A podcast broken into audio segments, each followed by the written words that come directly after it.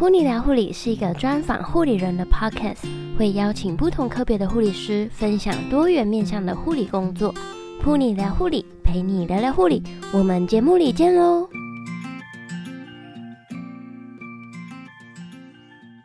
！Hello，欢迎收听噗妮聊护理第七十一集节目，我是噗妮。今天这一集节目呢，是延续上星期急诊专科护理师的续集。如果还没有收听上一集的听众，建议你先收听第七十集节目哦。最近又到了毕业季，相信呢也将会有一批新鲜的肝护理新鲜人要进入职场工作。一开始呢，都会遇到很多的问题想要问。想要和你分享一个我最近发现的一个很棒的 App，是专属于护理师和护理科系的学生的 App。这个 App 的名字呢，相信各位护理师、护理同仁们都非常的熟悉，它叫做护理站。如果要注册的话呢，是以实名制的方法，护理师需要使用你的身份证字号或者上传护理师证书就可以加入。如果你是护理科系的学生呢，则需要上传学校的学生证。在护理站这个 App 里面呢，你可以选择要匿名或者是公开分享，分享你的生活啊、你的职场，或者呢是你遇到的问题。在里面呢，也常常会举办抽奖活动，可以拿好康哦。推荐你下载来使用看看。在节目开始之前呢，噗妮也想要邀请你订阅我的 Podcast，以及追踪我的 Instagram。在下方的节目资讯栏里面，你都可以找到相关的资讯。那就让我们一起来收听本集的节目吧。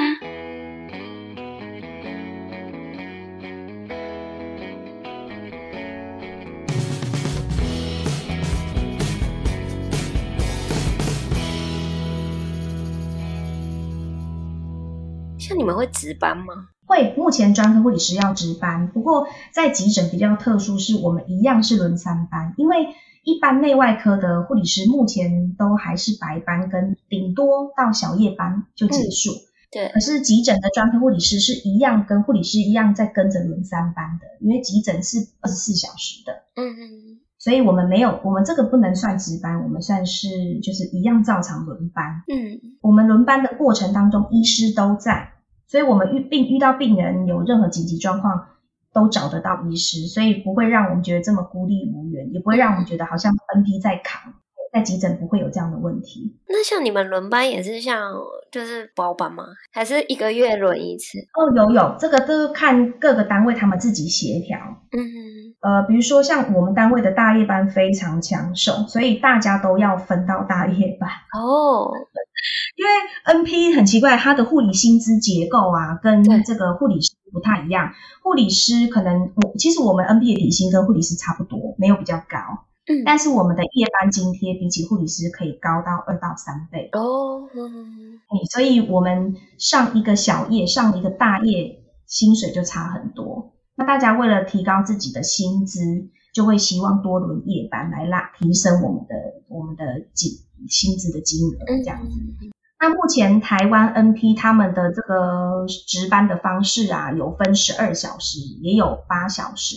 那十二小时其实就有点等同于医师他们的排班方式，就是。呃，他们有分早八到晚八，或晚八到早八。那他们一个因为十二小时嘛，所以通常就是跟着医师一样，一个月上十五天，休十五天这样子。嗯嗯嗯。还有就是北中南的这个 NP 薪资落差也很大。那北部的薪资至少可以到十万块，可是中部大概五六万到一加夜班的夜班津贴大概七八万顶多。那南部就是又往下递减。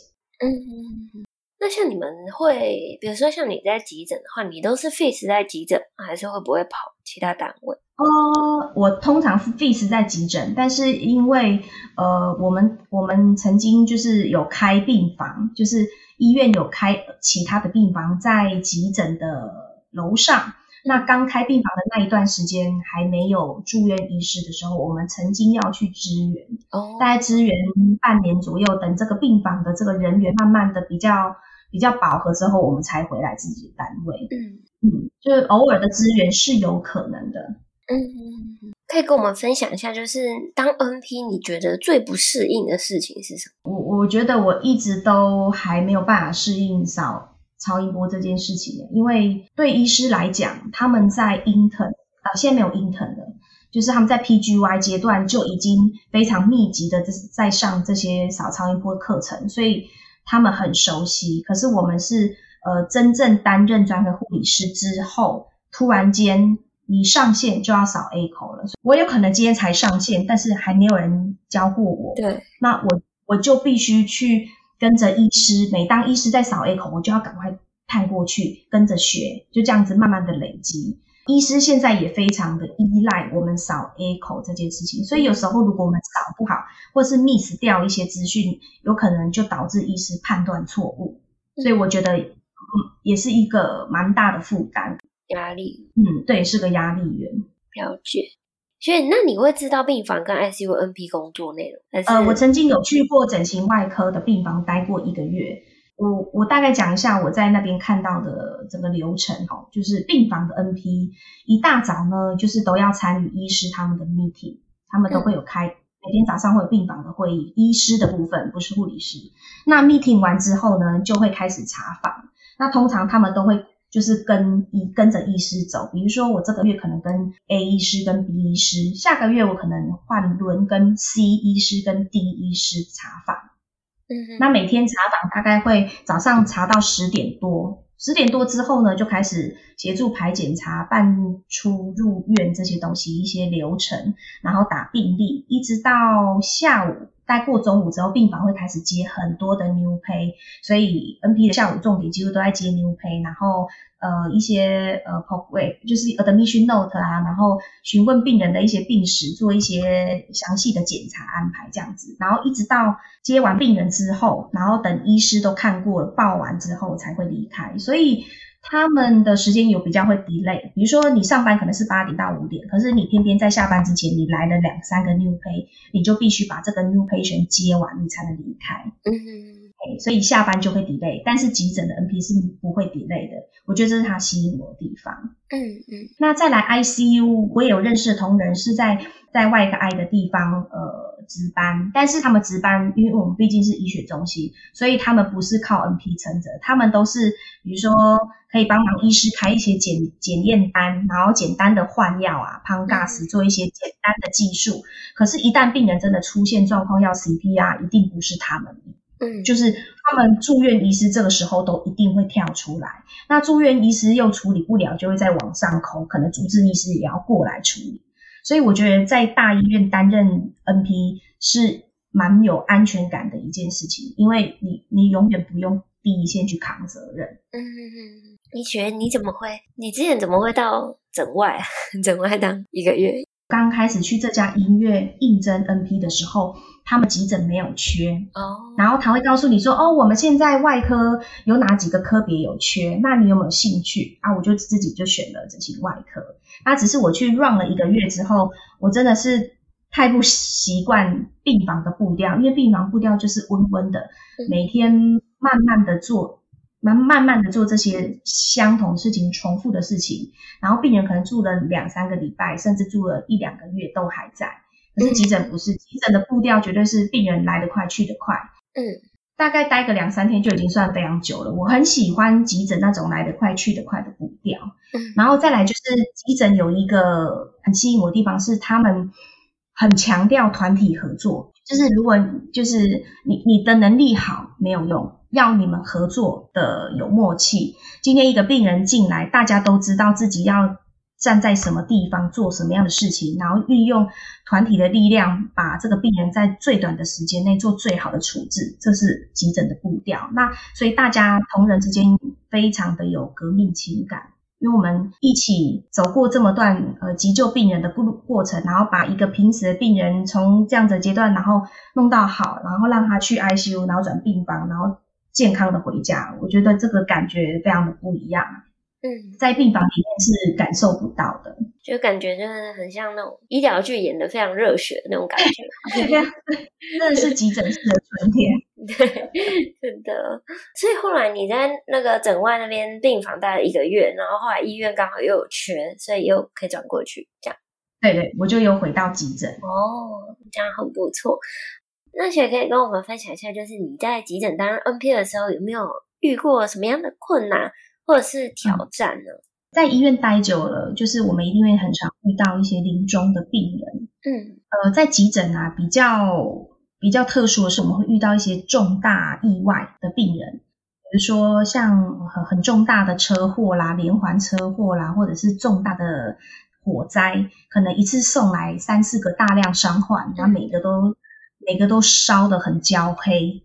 有一次也是一个很大型的火灾，那送来三个小孩全部都是欧卡，那他们都已经皮开肉绽了，我们还是急救了，因为孩子年纪太小，大家都舍不得也放不下。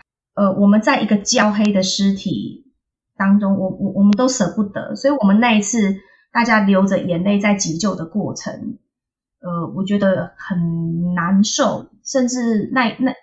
那一件事件完之后的那一个礼拜，我都有点走不出来。就是我只要闭上眼睛，我就会想到那三个孩子焦黑的躯壳躺在那边，然后我我们每做一个治疗，因为他都已经皮开肉绽了，针一进去手就破掉，皮肤就破掉。他看起来年纪这么的幼小，然后就承受这样的事件，我我觉得护理年资再多都很难去接受这个画面。嗯，还有几次是送来的欧卡的病人。可能是我们认识的人，可能是我们的同事，可能是我们的家人。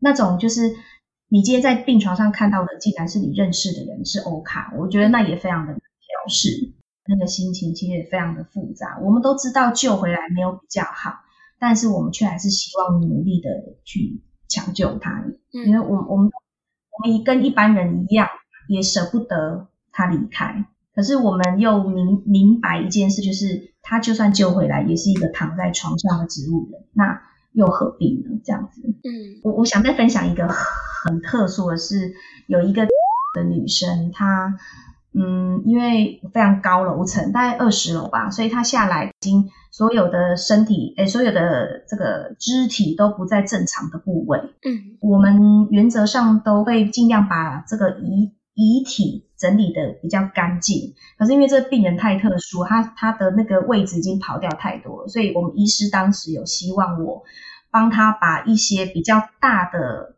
开放性伤口做一些修补。然后其实我我我自己在做这个修补的部分之后，我我我突然感觉我像礼仪师，但其实我工作不是礼仪师，可是呃我还是尽力的把他这个这些这些伤口。修补到一个正常的部位，然后再让它下去往生室。那那时候我才知道说，其实这些伤口啊，如果说家属自己要花钱请礼仪师去做修补，费用非常的惊人，可能一个小小的伤口就六千八千。但是我们在上面，呃，如果先帮他做这些修补，也算是我觉得也是功德一件这样子。我也算是做好事了。对，然后所以像现在。呃，我们面对像这种这种离开的病人，我们就是祝福他。那该急救就急救，但急救的时间到了，嗯，就是祝福他，祝福他解脱了，离开了。那到另外一个地方继续，就是开心的生活这样子。因为这个也是有听众问过我，如果他在临床遇到临终的病人，嗯，就他照顾很久病人走了，那要怎么样调试自己的心情？嗯我我觉得我真正调试好，是因为我看到这么多经过急救之后存活下来的这些人，他们的生活品质真的没有比较好。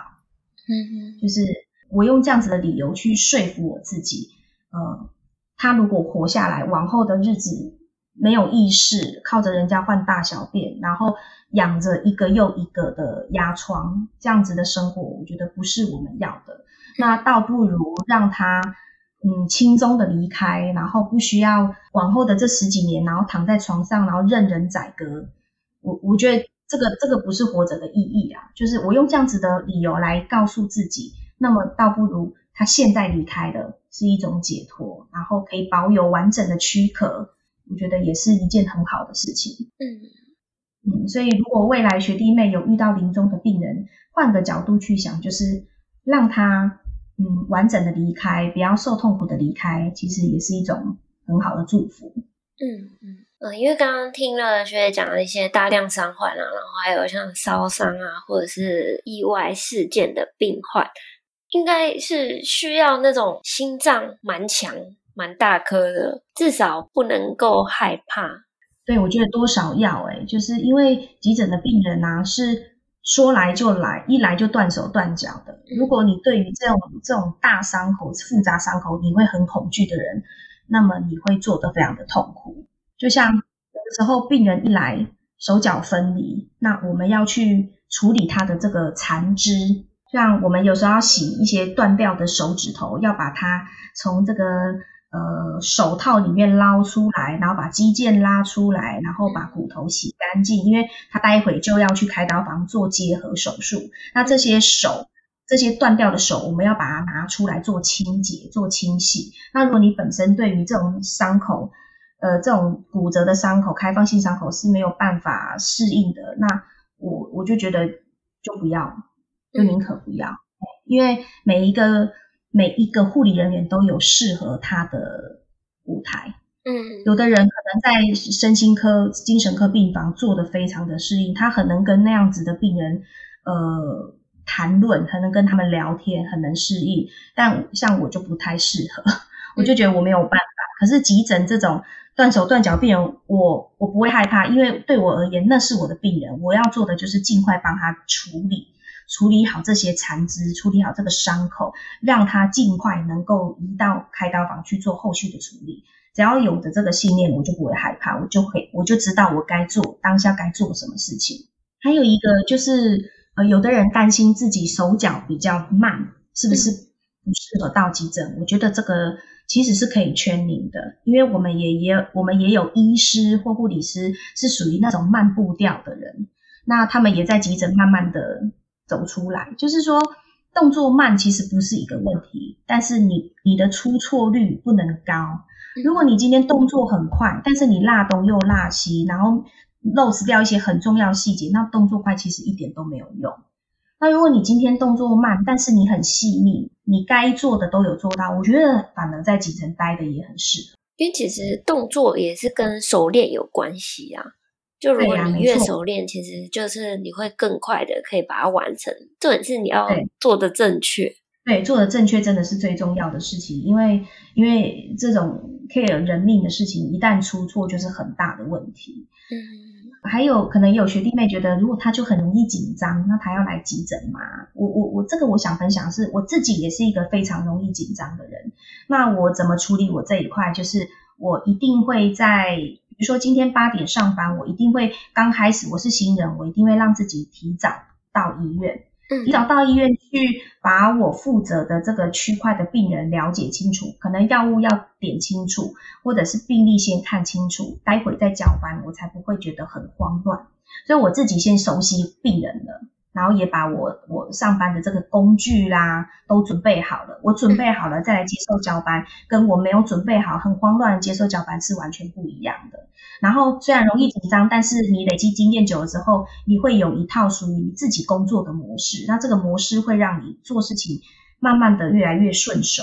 所以紧张这件事情是可以慢慢努力的。对，同意，就是提早做准备，因为我应该也算是蛮容易紧张的。我也是提早做准备，现在已经工作十五年了，但是我还是一样上班，绝对会提早到，提早到做什么？看病人的病历，我大概知道我今天的病人有哪一几个是可能比较危急、比较有可能出状况的，我就会特别去注意他。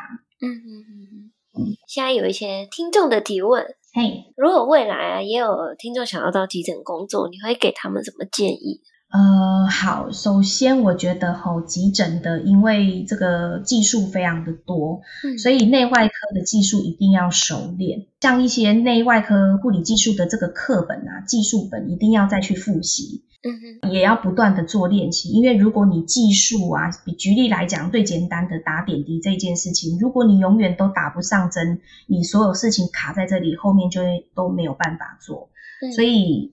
要不断的去练习这件事情啊。打针这个东西，呃，没有什么厉不厉害，就是你打久了、打多了，你很自然看到这条静脉，你就知道它是可以打的。这些都是一个经验的累积。然后再来就是说，急诊是一个非常高压的环境，所以大家都很急很赶，为了救活病人，所以急诊的人脾气都不是太好，讲话也会非常的直接。比如说你可能动作太慢，学姐就直接说：“你到底在拖拉什么？病人都快死了。”那可能刚进去的学妹会觉得学姐讲话怎么这么直接？可是我是觉得就事论事，你不要去，你不要去放大学姐讲的那些负面的言辞，但是你要去 care 的是你该做的事情有没有做好。嗯，诶，比如说病人的生命真相，你真的有认真的去量过、去追踪、去去看他的变化吗？因为临床上很多阴卡的病人是因为。护理师没有去注意到他 vital sign 的变化，病人可能在前几分钟血压已经在掉了，但是你没有去注意，那下一秒他就阴卡，所以这些都是可以事先去预防的。嗯，okay, 所以我觉得要在意的倒是这个啦，就是你该做的事情你一定要做好。啊，学姐有时候讲一些比较难听的话，或者是太直接的话，这些真的不用去不用去太理会，就是当风吹就好了。那如果像是刚毕业考到执照的话，会建议就是，比如说先到一般病房嘛，或者是如果就是很憧憬急诊的话，会建议他一毕业就到急诊工作吗？我觉得是可以的，因为我身边有很多的学妹就是很喜欢急诊，然后呃，他们也非常的 smart，就是就是非常的灵巧。当然，一个新人你要要求他技术非常熟练，的确有困难。但是如果他有心，他是喜欢急诊这个单位，他就会有很好的动机，愿意去。去主动学习，那态度也决定一个你在这个单位的留留下来的一个主要的因素，就是你很主动积极的去学习，遇到不会就会去查，然后遇到不熟就知道去找资料，那么你绝对会在这个单位适应的很快。所以我觉得取决于态度也是很重要。没错，对，像有一些在临床待很久的资深学姐，他们也不一定有新新进人员的的厉害是。他的姿态就是我就是在这边养老而已，所以该做护理评估他不去做，该去做护理的时候他也不去做，病人都摆在那边也没有在管啊。但是因为他资深也没有人垫他，所以他就是每天就这样过一天是一天混一天，我觉得也没有比较好。嗯，我觉得还是以态度啦，态度还是决很决定性的。嗯，那如果现在还在念书啊？那他就想要到急诊的话，除了增强自己的内外科的技术以外啊，那有需要先去考像是 ACLS、ETTC 这些证照吗？呃，我觉得如果有时间有钱是可以的，但是挫折率会蛮高的原因是因为你没有真正在临床上遇过这些事情，你只是看书上跟临时的几堂课，就让你对这个急救的过程。做出反射是很难的，嗯嗯啊，但是如果你想体验也 OK 啊，因为 ACLS 跟 ETTC 的这个考试的这个报名费都不便宜，大概都三四千块。嗯，那有的学生经济状况不是这么好的，他会觉得我我花了三四千去考一个不一定考得到来的考试，好像不是不是这么值得。嗯，所以我觉得不用急问，因为如果你今天要去急重症单位啊。单位一定会要求也安排你去参加考试，而且会用公费，那你就不用花自己的钱。嗯嗯，嘿，然后也可以很很顺势的去参加这个考试。在呃呃，就是我觉得到时候你去工作的时候，单位安排你这样就好了，不用特别自己提前去准备啦。我觉得，嗯、然后还有一个重要的因素是因为 ACLS 跟 ETTC 它有时效性，就是说。你今年考了，三年后的这个时间，这个 license 就到期了，你就一定要重考。那所以你这么早就去准备考到，你你到时候他一样三年年限到，你一样要重考，你你有可能就又要再花一笔钱，或是又要重新花时间去参加考试，因为这个考试都是两天，整整两天，从早到晚，其实蛮累的，蛮花时间，也蛮花精神的。所以我我个人的经验是真的觉得你你到单位去之后再让单位安排就好。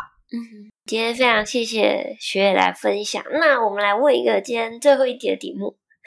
好，如果你能够和还在就读护理科系的你对话，你会想要说什么呢？我我说真的，如果我可以回到以前念书的我，我会希望自己重考准备医学系，不是因为。我不喜欢护理。其实我做护理这份工作也很开心，但是我很清楚的意识到，在台湾这个地方，护理的环境还不是这么的呃友善。嗯。比起国外，真的还是有落差。嗯，那我我我自己对医疗是很有兴趣，也很愿意学。然后我也是一个非常有主见跟想法的人。那医师这份工作有很高度的自主性跟独立性，所以如果还有机会回到从前，我可能会想要再去准备考医师的考试。那比如说现在去考后期，有考虑吗？没有，因为现在年纪真的太大了，我就放过自己。那因为专科护理师也是也是有点接近呃住院医师的一些思维，所以我觉得好好的，现在我做专科护理师，我好好的把这份工作做好，一样可以发挥我想要发挥的专业，我觉得这也还不错，就就这么做下去吧。嗯嗯。好，我今天非常感谢佩佩学姐来到节目当中和大家分享，不知不觉就聊了一个多小时，对、嗯，超酷，因为实在是太多问题想要问了。嗯好哦，谢谢学姐的分享。好，我也很开心跟大家分享。那如果学弟妹后续有其他的问题想要询问，也可以再联络我。透过什么方式联络学姐呢？我会请 Puri 留下我的 IG，那大家如果有问题，可以在 IG 里面直接私讯我，我都会回复你们的问题。哦，那我会把学姐的那个 IG 的连接放在这一集节目资讯栏，那大家就可以直接点击。好好，谢谢谢谢 Puri 的访问，谢谢大家，谢谢学姐，谢谢，非常谢谢你的收听。佩佩学姐呢，真的和我们分享了很多在急诊工作的经验。